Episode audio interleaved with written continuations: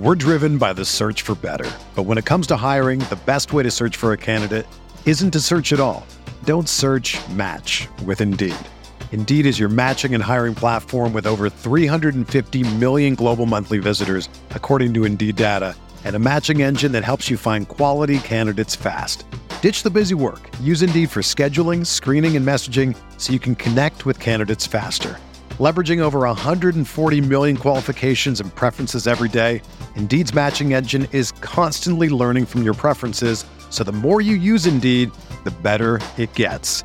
Join more than 3.5 million businesses worldwide that use Indeed to hire great talent fast. And listeners of this show will get a $75 sponsored job credit to get your jobs more visibility at Indeed.com slash BlueWire. Just go to Indeed.com slash BlueWire right now and support our show by saying that you heard about Indeed on this podcast. That's Indeed.com slash BlueWire. Terms and conditions apply. Need to hire? You need Indeed.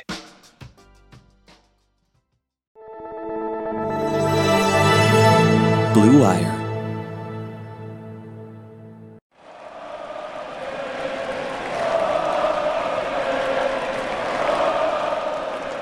What is up, Nets fans? Welcome to Brooklyn Buzz. I'm Nick Fay. With me, regular guest on the show, Justin Thomas of Nets Republic. Justin, another Nets win for your record 130 123 over the Pistons. Not pretty, but it's a dub. A dub is a dub. I feel like that's just been one of the prevailing uh, themes of this season. like you said, I finally got another win. I think that makes it the third one of the season for me on the buzz. So you know what? Positivity. It's positivity. We're building momentum for the Yes. playoffs. That's In what the really most important, exactly. In the most important stretch, we're building momentum.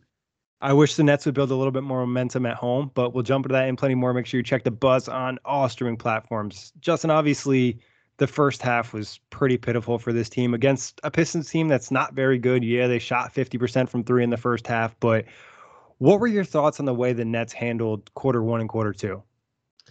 Uh basically like a team that expected to just come out there and you know just win. And I don't understand why they would think that because they've never been able to do that this whole season. And on top of that, the Pistons have been one of the peskier teams all year, just especially after the All-Star game. Take it from me, personal experience, betting against them on their spreads.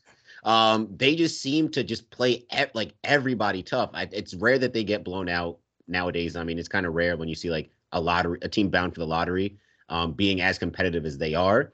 But they're they're pesky, and they got a, a, a great group of young young talent. I don't think the Nets were ready for the level of intensity that they came out with. Obviously, them shooting, you know, starting the game six to ten from three in the first quarter was unprecedented. I mean, Kevin Durant even talked about it on his post game, you know, with Grady and, and RJ. But you know, once you feel realize, all right, this team is starting to get hot from three. You know, maybe don't give them wide open look after wide open look. I don't know. I'm not. I'm no scientist, but I don't know. Yeah, I mean, that's what it is. You kind of have a feel and a vibe for the game, and you see the other team is getting hot from three. You know, you just got to turn it up a little bit, like the, even semi contest, because there was points where guys were just wide open at the three point line for you know like two seconds, and it's just like, come on, just show a little bit of effort. And like you said, the Nets had this almost. They just expected to come out and get the win. They expected the Pistons to kind of almost hand it to them. And like you said, they've been playing well. Cade Cunningham is heating up. He played great tonight. And there's just elements where you just have to be better. And I think it's also important that they develop habits, like develop championship habits. We've heard KD talk about that in the past, and like the last two games, they just haven't had it. It's been a lot of inconsistent play. It's great that they turned up their play in the third and the fourth quarter, but you don't want to be in a situation where it's a single digit game against a team like this when you need every win possible. Yeah, I mean, like I said, the spread was 14 coming into this game, and I looked at that. I'm like, all right, well, that's easy money for anybody betting the Pistons because, like I said, they play everybody tough. Even in the beginning of the season, it took a 50 point outing from Kevin Durant Yep. uh, to narrowly escape, you know, the Pistons in in, in Detroit. So. You know, I, I, I, maybe I don't know why the Nets maybe took them so lightly, I, I, especially coming off such a I would say an embarrassing loss. Yep. Um, at the hands of the uh, the Hornets, you know, a few nights ago, I expected them to come out with a lot more a sense of urgency. They didn't do that. You know, thank God they they picked it up in the second half. But even still, you saw mental lapses. And like you said, a, a team that needs championship, um, you know, habits. You have a, a champion in KD, you have a champion in Kyrie. You have guys that have been to the finals, such as Goran Dragic it's mind-boggling as to why you're seeing this like type of complacency from a team that you would expect that hadn't been there. You know what I'm saying? Yeah, I agree. And I think also just based off of what they've been saying, you know, post game, pre game, whatever, like we understand where we are and like trying to win games and kind of set the tone. And like you said, that Hornets game was the most disappointing loss of the season on multiple levels. Like I talked about in the last show, it's like then not only is it the tiebreaker they lost, they lose a game in the standings, and it's also this hyped up game, Kyrie's re- return to Barclays, and they just kind of, you know, fall short and just kind of let everyone down. And they just kind of just half-assed through the first half. And it's great that they're able to turn it up in the second half and win, but it is definitely concerning. And obviously, you're going to see good teams in the playoffs. But like you mentioned, even in that second half, there's enough mental lapses that allowed the Pistons to hang around. And it really wasn't like they played great in the second half. The Pistons, the Nets just kind of allowed them to stay in the game. Yeah, I think the Nets went up. I know there was an 8-0 run in the like towards the beginning of the third quarter. They went up, I believe, 80 to 72 at one point. I know this was like after Bruce Brown started his barrage of threes. And I'm like, okay, this is when the Nets are gonna, you know, pull away. You know, maybe KD plays the, the rest of the third, maybe the first two minutes of the fourth, and then, you know, bring the bench, bring, bring bring the bench in. You end with like a, a 13, 14 point win that wasn't the case. It wasn't the case. You, you, saw them let the Pistons back in the game and revert back to the same kind of lazy, you know, contest habits that you saw in the first half. Because for some reason, there were wide open attempts again. Yeah. I, I don't understand why. Um, some sloppy play on offense. You know, some really just weird, combobbled offensive possessions. So, yeah, this is uh, it's like you said, it's a win is a win, but this is this isn't one of those wins that make you feel good about yourself. yeah, it definitely doesn't. It's been like I tweeted something out the other day. It's just been a roller coaster because you get like these highs of blowouts against Utah, and then you get a loss to Memphis, then you get a blowout of Miami, and then you fall to the Hornets at home, and now you're barely beating the Pistons, and now you have the Bucks on Thursday, and really you have no idea what to expect. Like they're gonna a- blow it. Watch, they're gonna watch. I they're gonna blow them out, and we're gonna be sitting here asking the same questions because then what's the game after uh the Bucks? It's probably uh, it's it's not it's nobody. It's a good. lesser team, yeah. It's a lesser team, and then they're gonna get you know another dogfight, and we're gonna be back asking the same exact questions. Why can they turn it up against good competition, and then they falter against faulty ones? But maybe that's just it, right? Maybe they yeah. understand that. Look, the level of competition that we're playing tonight is not what we're going to face in the playoffs, so we don't have to have that sense of urgency. However, as we saw against um, Miami a few nights ago, as we saw against the Sixers, you know, two or three weeks ago when the level of competition is good on the other side and it's something that you might see down the road in the playoffs, they turn it up. I I, I don't have the stat in front of me, but I'd love to know like the Nets record post um, All Star break of teams I think over 500 or playoff yeah. caliber teams. It's it's definitely over 500 at this point. Yeah, I, I agree. And that's what I just think is so confusing. And it's so hard to predict and analyze this team because every game is giving you a completely different sample. And then even just their style of play, like you mentioned them being so much more locked in, even like the cohesion offensively and the movement is so much better in some of these big games where, you know, tonight at different points, the offense got so stagnant. It was either just like an ISO possession. Bruce Brown's got the ball at the top of the key, looking for someone to make a move off ball, just like literally it has to drive it to the rim because no one's doing anything it's it's frustrating on a lot of different levels. And it, like I said, I think it's concerning in the sense is like you want to build those habits. It's great to know that you can turn it up, but we want you to be turned up all the time so you can get some level of consistency because you know the playoffs are you know all over the place and you could have those bad shooting games so you want to make sure your defense is good you want to have other avenues to score and tonight it was just it was frustrating another thing that's frustrating and you know i'm not usually one to like shit on steve nash but the james johnson minutes just have to go you know tonight was just as bad as it really gets. And I know Justin's happy to jump into this. How much time do we have? I mean, this is just I'm I don't know who needs to hear this. Obviously, Steve Nash needs to hear this, and I'm I keep imploring the Nets beat writers, you know, either Newsday, the Post, SNY, Nets Daily, whoever has credentials and can get back there, please ask Steve Nash why he keeps choosing to go with James Johnson over literally anybody. I will take David Duke Jr.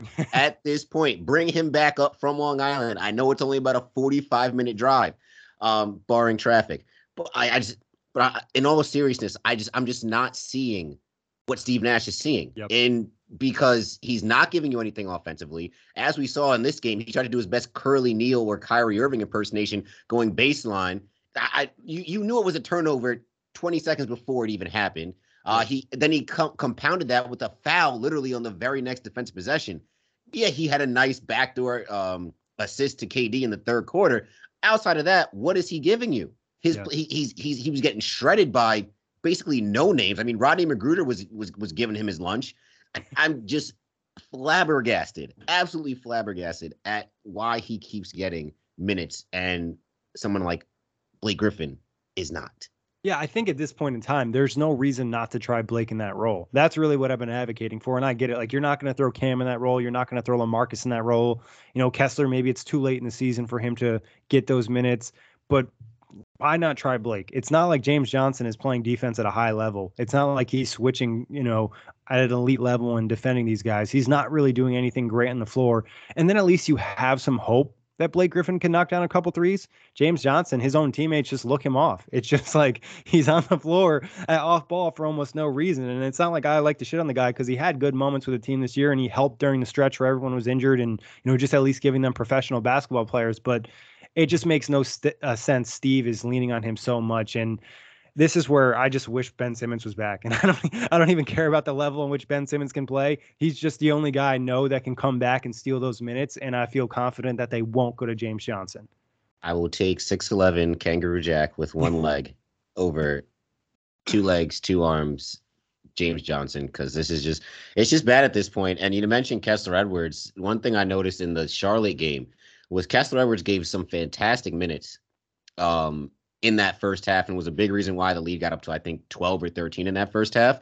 We didn't see him in the second half. But you know who we did see in the second half, particularly in that third quarter when the Nets gave up the lead? Were uh, James Johnson. Yep. Tonight, I mean, Kess didn't have great minutes in that first half, and you can see his leash is very, very small. I get James Johnson as a veteran, but come playoff time, that leash has to be very small, if not non-existent. Yeah, like James Johnson has a 30 foot leash right now. Kessler Edwards has like a one foot leash. He made one turnover and got pulled out of the game, and it was a bad turnover. It was a bad turnover. yeah, just dribble the ball, dude. Like you can dribble, you're good. And you were like passing the ball to like Andre Drummond or Nick Clack. It was Nick Claxton actually. Like, what's Clax gonna do with it? Like you got to handle the ball, dude. Like that's a rookie mistake, and he was a little frazzled. But it's okay. I'd rather see him struggle even at this point than James Johnson at times. And I think also Kess's versatility and the athleticism, and that's just something James Johnson doesn't have. And we talked about it. It's like he has it one out of every 30 nights. Like one uh, one day of the month, he'll be able to like throw down a dunk and move well on the floor. But most nights it's not happening. And I think, like you said, it, it'd be great if someone could ask Steve Nash about this and find out while he's leaning to him. Like there has to be some level of reasoning, at least in Steve Nash's head. Obviously, we don't see it, but it, it's it's just crazy. We are a long ways away from uh, like that that Washington Wizards game where he was big in the fourth quarter. I think yep. one of the Raptors games this season as well. Just we are we're just so far away from that and the longer that James Johnson stays a member of this rotation, the less chemistry Blake Griffin gets yep. with with some of these new pieces, right? Like Blake Griffin doesn't have a lot of minutes played with Kyrie Irving, and now especially at home. He doesn't have a lot of minutes played with Goran Dragic. He doesn't have a lot of minutes played with Seth Curry. He doesn't have a lot of minutes with Andre Drummond. So these are the things. If you're just going to throw Blake in there come playoff time, look that that that's not to say it's going to be a detriment, but you're kind of just throwing something very very brand new in a more high intense situation. It doesn't really make sense to me. Yeah, and I mean, I'd want to see also just like more minutes of Clax and Blake to see if they can develop some chemistry for the postseason and see and see what Blake has. Like, I want to see what he can do. Like when you need him to turn it up in some of these games. Like, how how does he move laterally? Like early in the year, wasn't great, but he's also you know, a guy who has a lot of miles and dealt with a lot of injuries, so he's only going to turn it up when it really matters. So I agree. I'd love to see Blake get some more Another net who's really been struggling. He had a better game tonight, but I wasn't really happy with his performance. Kyrie Irving finished with 24 points, 7 of 18 from the field, 4 of 8 from 3, 6 of 6 on the free throw line, 1 rebound, 4 assists, 1 steal, 6 turnovers. And I thought defensively, he just was not good tonight. And I think even the Hornets game, he wasn't great either. And it sucks is because he was playing such great defense prior to these two games. You know, it's it, it's interesting because I was on my way back from the gym earlier today. I was listening to uh, Alan Hahn and like the whatever like that show on ESPN. Um, and he had he had mentioned something about Kyrie Irving's defense and like him not being that great of a defender. And whoever he was on with, he was like, "Well, actually, Kyrie's been pretty good on the road, you know, defensively. And I agree. Like he has, Kyrie yeah. has been pretty solid. These past two games have not been a great, you know, example of of, of that. Kyrie is good on defense uh, camp, but yeah, it's another rough one from Kyrie. It's kind of funny. You, you see a guy put up 24 points, go four of eight from three, and you're like, dang, he had a bad game. But yep. yeah, when you when we've come to expect this level of greatness from Kyrie, which he has shown on road games, right? Yep. Um, nights like this are, are kind of subpar. Uh, those turnovers, a lot of them were some. I mean, I would think like maybe three or four were unforced. Just yeah. him him rushing. Uh, he got beat really really bad backdoor on on on on a multiple layup. times. Yeah, I, there was the one. I forget it was the third quarter or the fourth. It might have been the fourth where he just like you could tell he was just absolutely angry at himself. Yep. Um, but yeah, I don't know. I think maybe it's just the not to say it's the pressure of playing at home, but maybe this the the jitters just haven't worn off yet. And something could be said about him just not. Yeah, he's played here for about a year and a half now, but there is something about playing in different gyms, right? Yep. In an arena, the lighting, like the lighting at Barclays, is not like lighting at any other arena except for Lakers, right? It's theater, theater lighting. So, not making any excuses for Kyrie, but I'm just saying like there there are some other factors that could be at play, but he don't. No, you're right. He does have to be better. Yeah, the weirdest thing is like he's missing layups, and like I've come to assume that every Kyrie layup is going to go in no matter the difficulty. just watching him this, even this season, has just been incredible. I think I lean towards like the adrenaline adrenaline rush of being at home, like all of mm-hmm. that hype and all of that hoorah, and then like the last game he didn't perform well, and he probably got like a little worked up about it, and now he could be applying that type of pressure to himself, and obviously you want to see him feel more comfortable at home before the postseason because obviously this is something that's been fought for for a long time to get him here and it's just really ironic that he's not playing well. I think defensively that's the area where it's like I, I can't accept excuses where offensively everyone's going to shoot bad. He was shooting at like an insane level that it was definitely bound to come down a little bit. But defensively, he definitely has to be better, especially with some of the lineups the Nets throw out there. They can't afford to have you know two bad defenders. You can get away with having one or one one bad and one below average. But when two guys are making you know mental mistakes out there, the other three guys can be playing elite defense, and it doesn't matter. Yeah, I thought the one lineup that just looked so shaky defensively was the Kyrie only minutes in the second quarter. Yep. When I believe it was Kyrie, Patty, Dragic, Drummond, and uh it might have been Clax. I don't. I don't believe. No, I don't think Clax. it was. I didn't think we saw maybe, any Clax Drummond. It might have been James Johnson or maybe maybe, James, maybe James Johnson or Bruce. But yeah, I just like that lineup defensively. Just not what you really want from a guard perspective because yeah, Patty's not a great defender, as we know. Dragic at his old age with that offensive lineman knee brace, I'm not really expecting much. And then it all it all kind of hinges on Kyrie, but it's not like Kyrie's a turnstile. We've seen him be able to turn up. We saw him hold James Harden, whatever you think of James Harden and his ability at this point in time, he held him to one of seven shooting in that first half. He basically made James Harden non-existent. He played pretty decent defense in the Miami game, right? Yeah, I thought he played great defense against yeah. Tyler Herro in that game. So we know he can do it. And I think it just goes to what I've been saying earlier. It's just they when they want to lock in, they lock in. When Kyrie knows that all right, it's a game, you know, game six, game seven. All right, now I'm gonna put a, you know, apply the pressure where it's a all right, the Pistons are coming to town. I get Roddy McGruder, all right, Cory Joseph. Uh, I mean, I guess, you know, not like they're gonna do anything. And then when they do something, it's like, oh crap. yeah, I think some of it too is just like not wanting to deal with the physicality. Like to play great defense in the NBA, especially as a guard, when you're playing with Andre Drummond, you're fighting over screens. When you play with Clax and you can switch everything, it's a little bit easier. And I think that's a big reason, you know, you hear stars advocate for switching. It's easier. You don't have to bang through screens. So, and credit to Pistons, they came in and played like physical as hell. They thought they were the bad boys coming in here. A oh couple oh dirty goodness. plays in there too. I was worried about everyone's ankles, but overall, hopefully Kyrie can bounce back in the next next one. Obviously, I think he'll feel something special going against Milwaukee, especially his last home game against Milwaukee was prior to the Hornets game, his last home game at Barclays Center, and he had a nice one, and the Nets blew out the Bucks. So hopefully they can match this. We're driven by the search for better, but when it comes to hiring, the best way to search for a candidate isn't to search at all. Don't search. Match with Indeed. Indeed is your matching and hiring platform with over 350 million global monthly visitors, according to Indeed data, and a matching engine that helps you find quality candidates fast. Ditch the busy work. Use Indeed for scheduling, screening, and messaging so you can connect with candidates faster. Leveraging over 140 million qualifications and preferences every day, Indeed's matching engine is constantly learning from your preferences, so the more you use Indeed, the better it gets. Join more than 3.5 million businesses worldwide that use Indeed to hire great talent fast. And listeners of this show will get a $75 sponsored job credit to get your jobs more visibility at Indeed.com slash BlueWire. Just go to Indeed.com slash BlueWire right now and support our show by saying that you heard about Indeed on this podcast. That's Indeed.com slash BlueWire. Terms and conditions apply. Need to hire? You need Indeed. But let's move over to KD. KD put on a show 41 points, 14 and 23 from the field, four of six from three, nine and nine from the free throw line, 11 rebounds, five assists, one steal, three blocks, two turnovers. My man did everything he could to keep the Nets in this game and get them the win.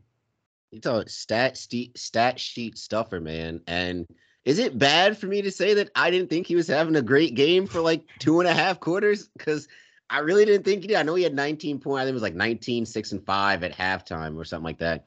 But there was just some costly turnovers, some like kind of stagnant possessions where it's like, all right, KD ISO ball, and like I get it, Nash didn't drop a play, but like KD, it doesn't mean you have to do ISO ball. Um, but you know, say, what you want. Second half, he really he, he really put the team on his back, especially on the defensive end yeah. side of the ball. I mean, you couldn't have asked for a. I don't. I haven't seen a better half defensively from Kevin Durant in, in, in quite some time. The way he was able to just, I I think I thought I thought he changed the game. Yeah. Um, especially in that fourth quarter with the way he was able to protect the rim. Yeah, I mean, defensively, when he turns up, the Nets go to another level. And obviously, when he plays like that, it can cover up mistakes of others. And that's what you really need when you know that you're not putting out, you know, five elite defenders. And like you said, I think in the first half, I wouldn't say KD was bad. He was just kind of going with the flow, not as impactful. But then in that second half, you could feel his energy turn up and the the production on both ends was there. And I think you know, you just almost take it for granted. Like this guy scored 41, 14 to 23, 4 6 from three, hasn't really had a good three point game in a while, nine and nine from the free throw line. Just the efficiency is crazy. And it's just super fun to watch. And I felt like also the Pistons like defense on him majority of the game was kind of laughable. like they just really weren't giving him respect, putting some of the, you know, Isaiah Stewart or Marvin Bagley or doing the easy switch. It's just like, you know, that's Kevin Durant, dude. I mean, I, I honestly thought they were just trying to hurt that guy. Just be as physical as possible. When I saw the uh, Isaiah Stewart on him, I'm like, oh my god, they're trying to kill him. Oh boy. All right, you know what? Get the uh, get the wheelchair out now. But um, isn't that yeah, what James no, Johnson's supposed to be out there for to make sure that no one does that to KD? You you would think, right? You would think, especially Isaiah Stewart. He's had his uh, share of kerfuffles. Uh, not with only NBA with the, superstars. yeah, I mean, we even what was it? Was it was it this? It was this season, right? Yep. With him standing over Blake Griffin. Um, but yeah, and it was no. this season he chased down LeBron. yeah. was, look, he got hit in the face. I can't. I can't look. People getting hit in the face has been a hot button issue lately. So, um, yeah. but, but, but no, like you said with uh, Kevin, in terms of like his, his defense being a game changer, I I forget who exactly missed. I think it might have been a Kyrie missed layup, but the Pistons ended up going back yeah. down the floor on in transition. Um, and he blocked the shot. He blocked the layup. I think Seth tried to save it, but it was out of bounds. But it was just one of those where it's like, all right, that could have been a, a, a huge four yep. point swing. And Kevin was able to save save the possession and save those points, keep the momentum with Brooklyn. And that's the things that you want from your superstar. There's not a lot of superstars in this league that you can say are can get it done on both ends of the court. Yeah, you have your Joel Embiid, your Giannis's, and I don't think people give KD enough credit and respect for his, what he can do on can do on the defensive end. Yeah, I agree. And I think also when KD has a, you know, another superstar, someone to run with that can take some of the offensive load, that's when he can play defense at a higher level. I think the games where he plays with Kyrie, you see defensively he's typically better just because there's more energy in the tank to do those things. And like you said, that was a huge momentum play. I actually believe it was a Kyrie turnover. So he was covering Kyrie up for turnover. Kyrie mm-hmm. and then I mean, I thought Frank Jackson was going to throw down something crazy because he's a good athlete, and you know, KD came through and got that block. So good stuff for that. And obviously, his play has been excellent. And it's rare you ever see back-to-back bad KD games. Like obviously, he didn't play great against the Hornets, but he he came back in this one and lit things up. Moving over to Bruce Brown, 15 points, four or five from the field, three of three from three, four or six from the free throw line, two rebounds, four assists, one block. What do we think of Bruce? Get Bruce in the three point contest next year, or actually maybe not because we saw what happened to Patty. Um, no, Bruce Brown, man. I mean, what, what more can you say? I mean, this has just become the we've just be, this has become the norm since the trade deadline. Uh, Bruce Brown having another impactful game for the Nets, and like you said, three for three from three. That, that's I mean, we we just hope for one a game, yeah. right? We just hope for one. He gave us three. Um, he was a big reason why the Nets had that run, had that big third quarter. Uh, I think th- yeah, 38 points in that third quarter for Brooklyn. He was definitely one of the catalysts there, and he he just does everything right. He he he will get you a block. Um, he, he's man four assists, man. Every every game you just look up, he's like, dang, you really had three, four, five assists. Like, where does yeah. he get those? But he's just great at keeping the offense flowing. Every once in a while, gets stagnant, and like you said, like you said earlier, he's kind of looking around to see how somebody needs to cut. You know, yeah. like I can't have the ball 17 feet out. I'm not going to shoot this mid range. Somebody's yeah. got to cut. But um, no, he he he just he doesn't play outside of himself. Um, and that's that's all you can really ask for from this for, for this Nets team. Interesting. Bruce only played 23 minutes tonight, which is probably one of his lowest totals in the last month, given how he's really played. I wonder if that's, you know, offensive adjustment. Obviously, defensively, he still was one of the best nets out there and provides that level of physicality. So it's great to see him knock down a few threes. I think that's good momentum for him, just kind of knowing how he is a three point shooter. When he knocks down a few, next game he's going to take some. Hopefully, it carries over into the postseason because, like you said, one three from him is huge. It just feels like it's such a momentum play because the other team is it's so deflating. But moving over to a three point shooter, Seth Curry finished tonight with 11 points, two of seven from the field, two of six from three, five of five from the free throw line, three rebounds, four assists, two steals, two turnovers. Not Seth's best game, but he did step up in the fourth. Hey, he stepped up for me. Eleven points, hit my parlay. Let's go. Uh, but uh, no, like like you said, like it wasn't the best Seth Curry uh, performance. Um, you know, he, he's dealing with that ankle, and it's and you know, it's gonna be kind of hard to judge exactly. Like, it's gonna be hard to judge him because going forward, I don't, you don't know how bad the ankle was really affecting him. I know there yep. was the report came out today that said he's just been dealing with it. So I don't know if it's going to be something like it's just going to be he lingering. Said he like felt like he needed an, a month of rest for it to get back to normal. Mm. So basically, we're going to be going into the playoffs with a, a hobbled Seth Curry, and you know, for a second there in the game, I'm like, oh no, did he catch what uh, you know, Patty Mills caught? He can't hit yeah. threes, but mm. he came up big for the Nets down the stretch. Um, and he's just so another floor spacer, right? You know that that that contested three in the corner. I mean that that that's huge, right?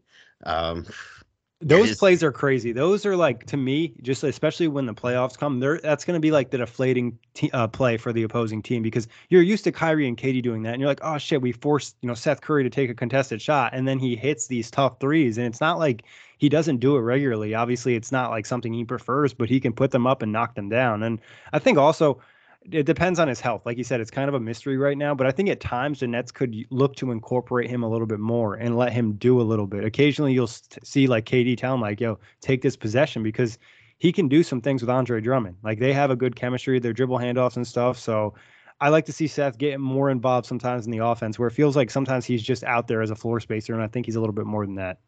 Yeah, no, I like you say in that second quarter uh, specifically, there was the one play where Seth had the ball at the top he yep. looked at KD and KD was like, "No, like you do something, like you you yeah. got it." And I think, you know, that's also kind of plays with the uh, whole chemistry thing, right? Yep. Like knowing that, all right, Kevin has that trust in me to go make a play. I don't have to worry about, oh, if I go ISO ball, I'm not going to get the ball again for another, you know, four or five minutes. It's all right. They believe in me. I can go do this because we've seen him. He can take people off the dribble. He has yep. a very he, phenomenal mid range. He has a pretty decent layup package. Um, He's a very know, skilled player. He is. I think one one of the more like you know you talk about he's not all you know five tool player, but he does everything pretty well.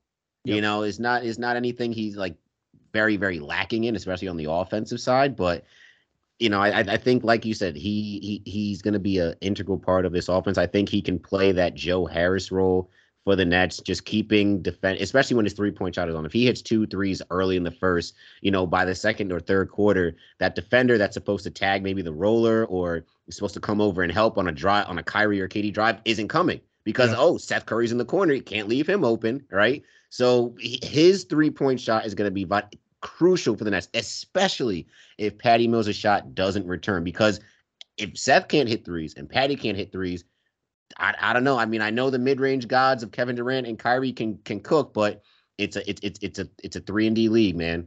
And you're sometimes it's just math. Yep, two, three beats two. Three, Yeah. who would have thought? I mean, it's really that simple. Like you look at the last game against the Hornets, like a lot of that was their three point shooting. The Nets just dying on that end of the floor. No, moving to Patty Mills, finished the night with three points, one of one from three, one rebound, one assist, I believe two fouls. Uh, played about 17 minutes. Like you mentioned earlier, defensively, he's really struggling. I think he's just running out of gas completely. It was nice to see him knock down one three, but offensively, other than that, he didn't really do much. I want to say he had an opportunity for a layup and then passed out of it in this Mhm. game too. So it's just like uh, Patty's just really struggling. I think on a lot of different elements of his game.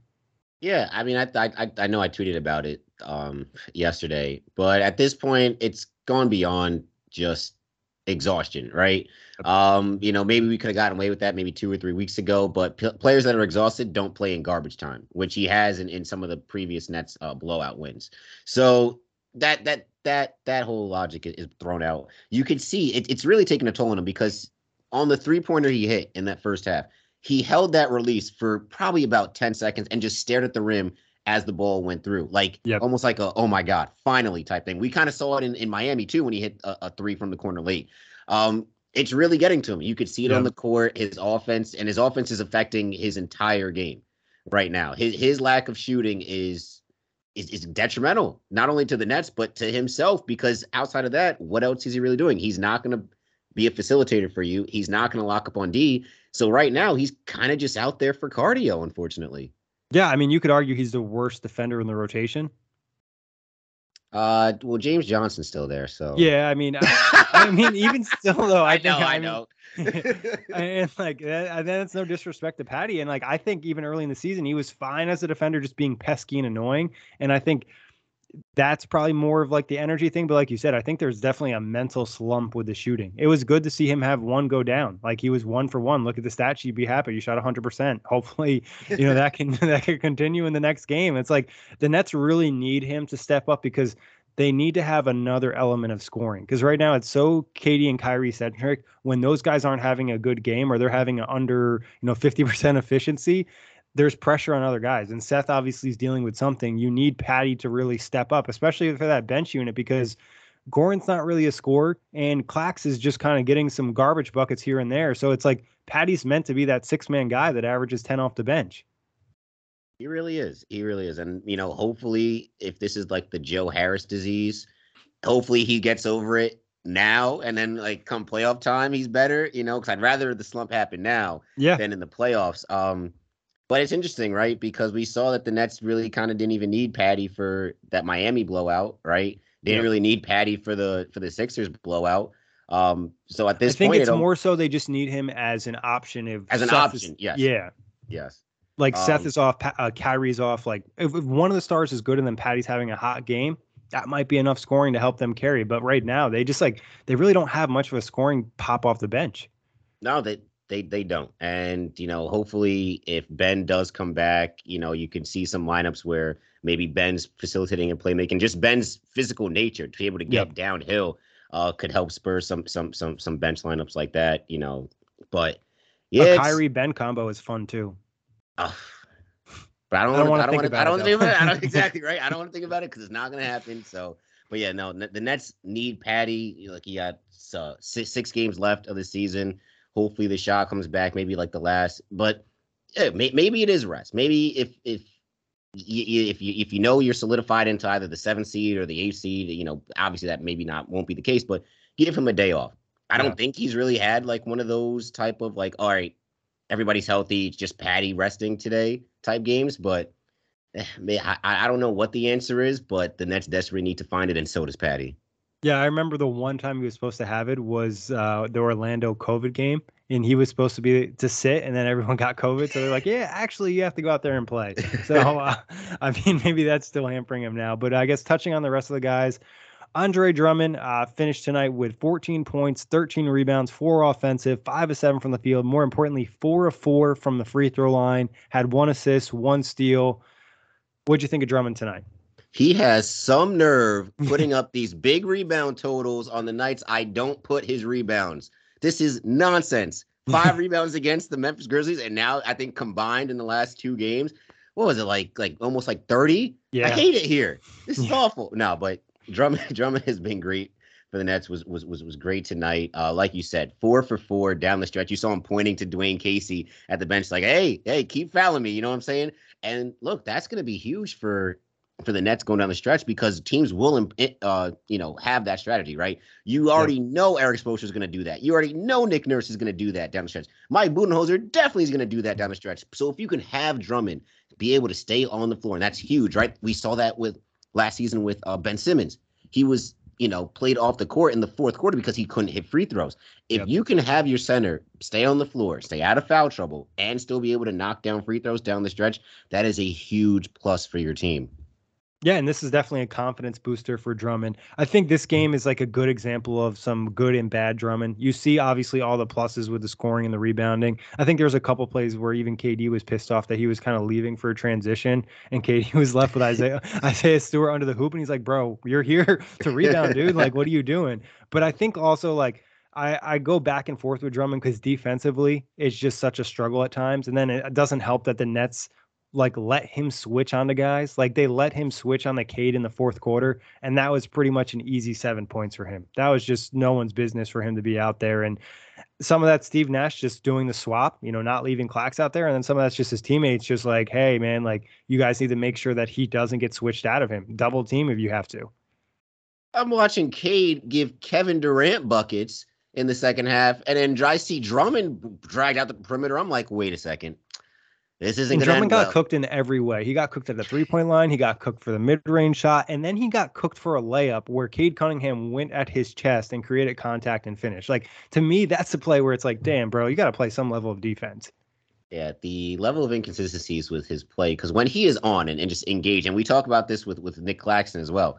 Yep. When he's engaged and he's on, I mean that you, you're talking about somebody that hey, you could maybe make a case for a, a depoy if you could if he could have carried that out for you know a whole season you know, he when he's engaged, but when he's not engaged and he you see the mental lapses and things like that, you know, slow on the rotations. And you saw some, a lot of that in the first half, uh, especially the second quarter yep. when they're just getting in the first quarter was a three point barrage. The second quarter, I think they started off with like eight straight points in the paint. It was just Kelly Olynyk and uh somebody else. I forget. I don't know that whole roster, but I'm just like, where's our where's our defense, guys? What's going on? Yeah, and that's the thing with Drummond. I think that's where he's like matchup defending in the postseason. But for now, you know, I think he's fine. And like you said, there's moments where defensively you think like, wow, he's actually moving pretty well out there. I think it's a lot of an effort thing for him. And honestly, that's always been the question with Andre Drummond. Like that's why when he was young, he was putting up huge numbers. People thought he was going to be, you know, all NBA and be, you know, potentially like a great all time rebounder. And his level of energy just isn't always there. It's Shout just, out Greg Logan. shout out, shout out Greg Logan. Yeah, depoy, depoy Greg, Jonte Drummond. Shout out Greg Logan. it, it's just so strange. But moving on from Drummond, going to Clax, he finished with 11 points, four of five, three of four from the free throw line, four rebounds. Did have one steal in this one. I just like what Clax does defensively. I understand that sometimes you need the rebounding and the offensive pop that Drummond can provide, but for me, like Clax is the guy that's in for the best lineups. Yeah, no, no, he, he definitely is. Um, tonight, I I, I liked his uh, energy on the defensive end. There's just there were some plays where I saw him getting just outworked by like Kelly Olynyk, and I'm like, ah, like, I don't want to see you being outworked by Kelly Olynyk. Yep. Not saying like Kelly Olynyk's a bum, but at the same time, it's Kelly Olynyk. I need you to be grabbing those rebounds. There was also a play in the second half, in the fourth quarter, actually. Yep. Claxton got the rebound and was just out muscled by Cade Cunningham. And it's like those type of things can't happen. You know what I'm saying? Um, and it's just a mental mistake that he brought the ball where brought the ball did. down. Yeah, he does it all the time. I'm like, and what? it's the Keep easiest way to steal. You're tall. You're yeah. tall. Keep it up, man. But you know these, like, and I wish I could say like these are just learning things, but like you're in your was fourth year. Like these are things you should just know by now. Um, luckily, his good outweighs his bad. Yep. You know, for every for every bad thing he does, all right, he'll give you you know another lob finish at the other end, a a, a nice block, um, you know, an excellent switch out. So, like I said, it's not it wasn't his greatest game, but I'm not gonna say like this was was this was a bad Nick Claxton game by any by any stretch of the imagination either. Where we've gone from bad Nick Claxton games to where they were before you know mm-hmm. what I mm-hmm. mean? They have drastically improved. And like you said, this wasn't his best game, but this is suitable. This is enough for the team to win. He had enough good out there to outweigh the bad. And I think, like you mentioned, some of those mistakes and things, it's something that you almost have to play through. And the fact that he was sitting on the bench for so long doesn't help that. And I that's something we've kind of echoed in the past is like this is a guy that you're going to have to lean on in big moments given his defensive ability in this roster and you know reps are important for him. But moving on from Clax, let's see who do we have left? Uh Goran Dragic finished with 9 points, 4 7 from the field, 1 of 3 from 3, 6 rebounds, 3 assists, 1 steal like I mentioned on the last show, Goran's definitely been growing on me just because he he likes to provide some of those like toughness and gritty plays. Like he'll all of a sudden like pop in for a rebound. You're like, oh shit, dude. Like you're you're no joke. You just have a little he has a little grit to his game, and this team needs that. Oh no, it it it definitely does. You know, we uh, you know, because if it's not going to come from the guy that we signed to have grit, uh, you know, or Steve's not going to play the guy that brings grit and Blake Griffin, then you need someone else to do it right? Or even you know, like Day- Day'Ron got grit, uh, you know, as as that grit too. So, but um, yeah, no, Dragic is is is definitely, and I know there was a poll. I forget which NBA. It was like it was like some writer or something like that. One you know one of the basketball writers on Twitter that put up a poll and it said like, oh, who is who needs more minutes for the Nets down the stretch? Is it Patty Mills or Goran Dragic? And I answered, I was like, it's got to be Dragic 100% yeah. because what Dragic brings you is way more than what Patty, you know, brings you. Even if Goran Dragic isn't going to be a threat from shooting from outside, even though he did hit a three tonight, him just being able to be another ball handler and control and control and run the offense is so huge for the Nets because we saw in that Memphis game just how poor the Nets offense was when you yep. didn't have Patty. Eh, not, I'm sorry, when you didn't have Seth and you didn't have Dragic because then it was just Kyrie. And then when Kyrie's out there, it's like, yeah, KD can run the offense, but you don't want Kevin Durant to run the offense because then it takes away from what Kevin Durant does best, yep. which is just be the best player on the planet. So what Goran Dragic does, uh, aside from bringing that grit, is just bringing a level of calmness. Not only, uh, mostly on the on the offensive end, because as we know, like he he tries his best on defense. You know, he's gonna he's what is what is he 35 36 yeah i think he's 36 might be turning 37 with with a 75 year old person's knees like we can we can only expect so much from from Dragic on the on the defensive end offensively though like I said, calming presence. He works the offense. He's not going to do stupid things. He did have a few bad, you know, possessions, some bad sequences this game, but those have been so far and few, few and far between in his tenure as a net that I'll, you know, I'll live with games like this. Turns 36 May 6th. So 35 right now. But uh yeah, I think Goran too is like defensively, I like him more than Patty right now. I just think like he has a little bit more size, he has a more willingness of physicality. And I even would say some of his issues seems like he seems like confused at like what are we doing? Because I think he mentioned he, after he one of the said that. yeah. yeah. He's like sometimes like they don't communicate and it's just like confusing. I think one thing that's happened is like Spain pick and rolls have been a really big confusion point because like guys just don't have the chemistry and don't know really how to deal with it. So Goran overall, like I've been happy. And like you said, I just love the fact he takes off some of the pressure and the ball handling and setting up the offense and, you know, occasionally can set up a guy with an easy play. You know, throw Claxton oop or whatever it is, you know, make sure you don't throw it in the rim next time. but, but whatever works out there. So he's definitely grown on me and I like the way he's playing. And honestly, I definitely give him minutes over Patty Mills at this point until Patty can prove that he can get hot again. Yeah, and, and it's somebody that hey, he can get his shot off. You know, he's not gonna he's not gonna light up the scoreboard. Obviously, you know, nine points is kind of what we expect. You know, somewhere in between five to ten points a game. Yep. Um, but when the Nets needed a bucket in that third quarter, I mean, he had the one like kind of turnaround that kind of rimmed in. Yeah. Um, you know, he's good for a you know nice solid drive to the hoop. You know, maybe he gets two free throws a game. So you know, somebody a safety valve, you know, yep. just in, maybe an emergency option on offense to get a bucket. He knows how to get a bucket. He's been doing it for years in this league. There's no defense he hasn't seen. So I think you that's know? a huge point right there, Justin, is the fact that he is able to read the floor so well off of the catch and mm-hmm. understand mm-hmm. like, hey, I can put it up where I can drive and then I can lead and set somebody up for an easy play, you know, be it Drummond or be it Clax. Jack, so Jack always brings up the point of like half the time they're not ready for his passes because they're kind of crazy sometimes. But I, I like that fact that he brings that. But any other thoughts on this game and the way the Nets played?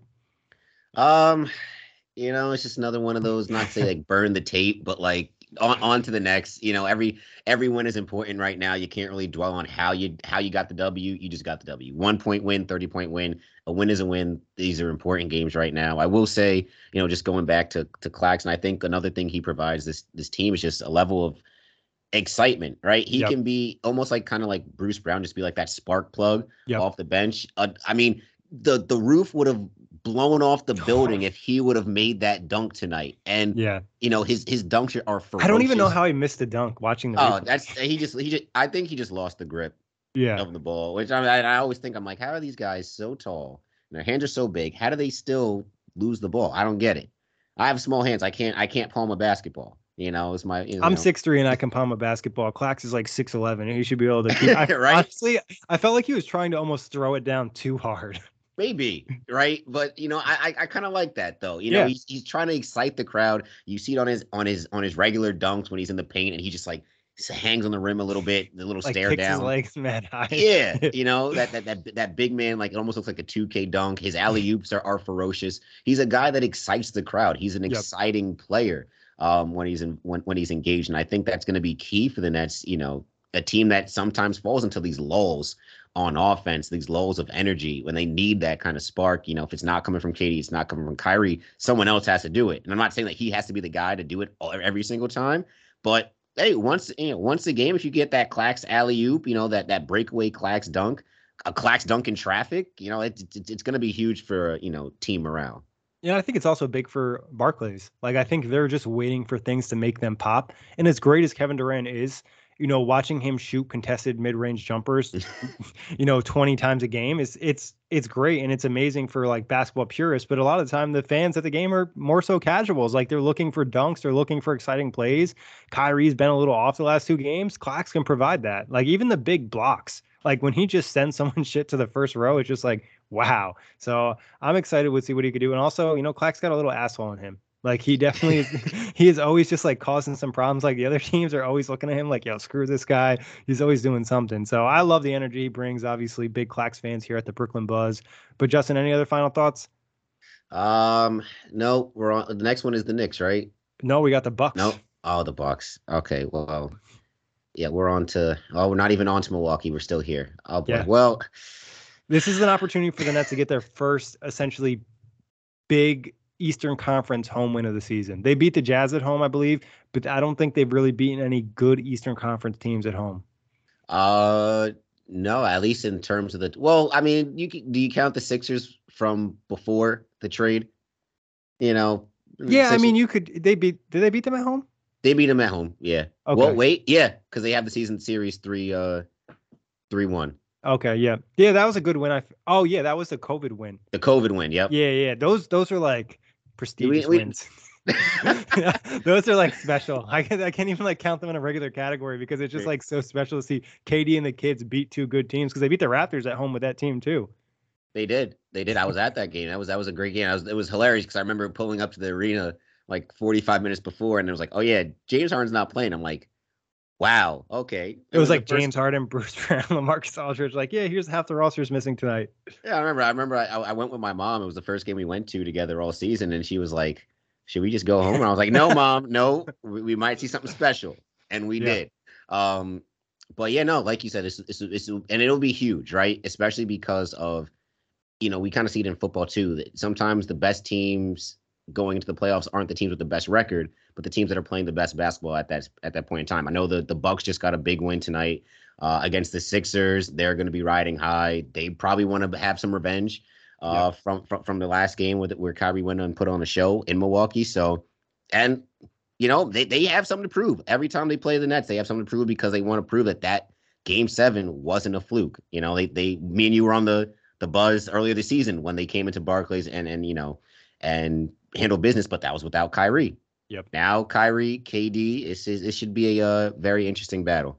And I think it's a warm up too for both teams in terms of like there's a pretty good likelihood we're going to see each other in the playoffs and potentially even in the first round. And I remember last year I think Harden missed the two games, but you had uh Nets and Bucks back to back, you know, home and away, and the Nets lost both those games, but they're both were extremely competitive. Mhm. And that's just uh, what you expect. And I think it's great for the Nets because, like we talked about earlier in the show, is like they don't get worked up for some of these bad teams. This is a great team coming in here, and there's a little bit of bad blood. I'm not going to say a ton of bad blood, but definitely a little bit of bad blood and how things ended, and you know how the Nets probably felt after that series, and a couple comments from Giannis here and there.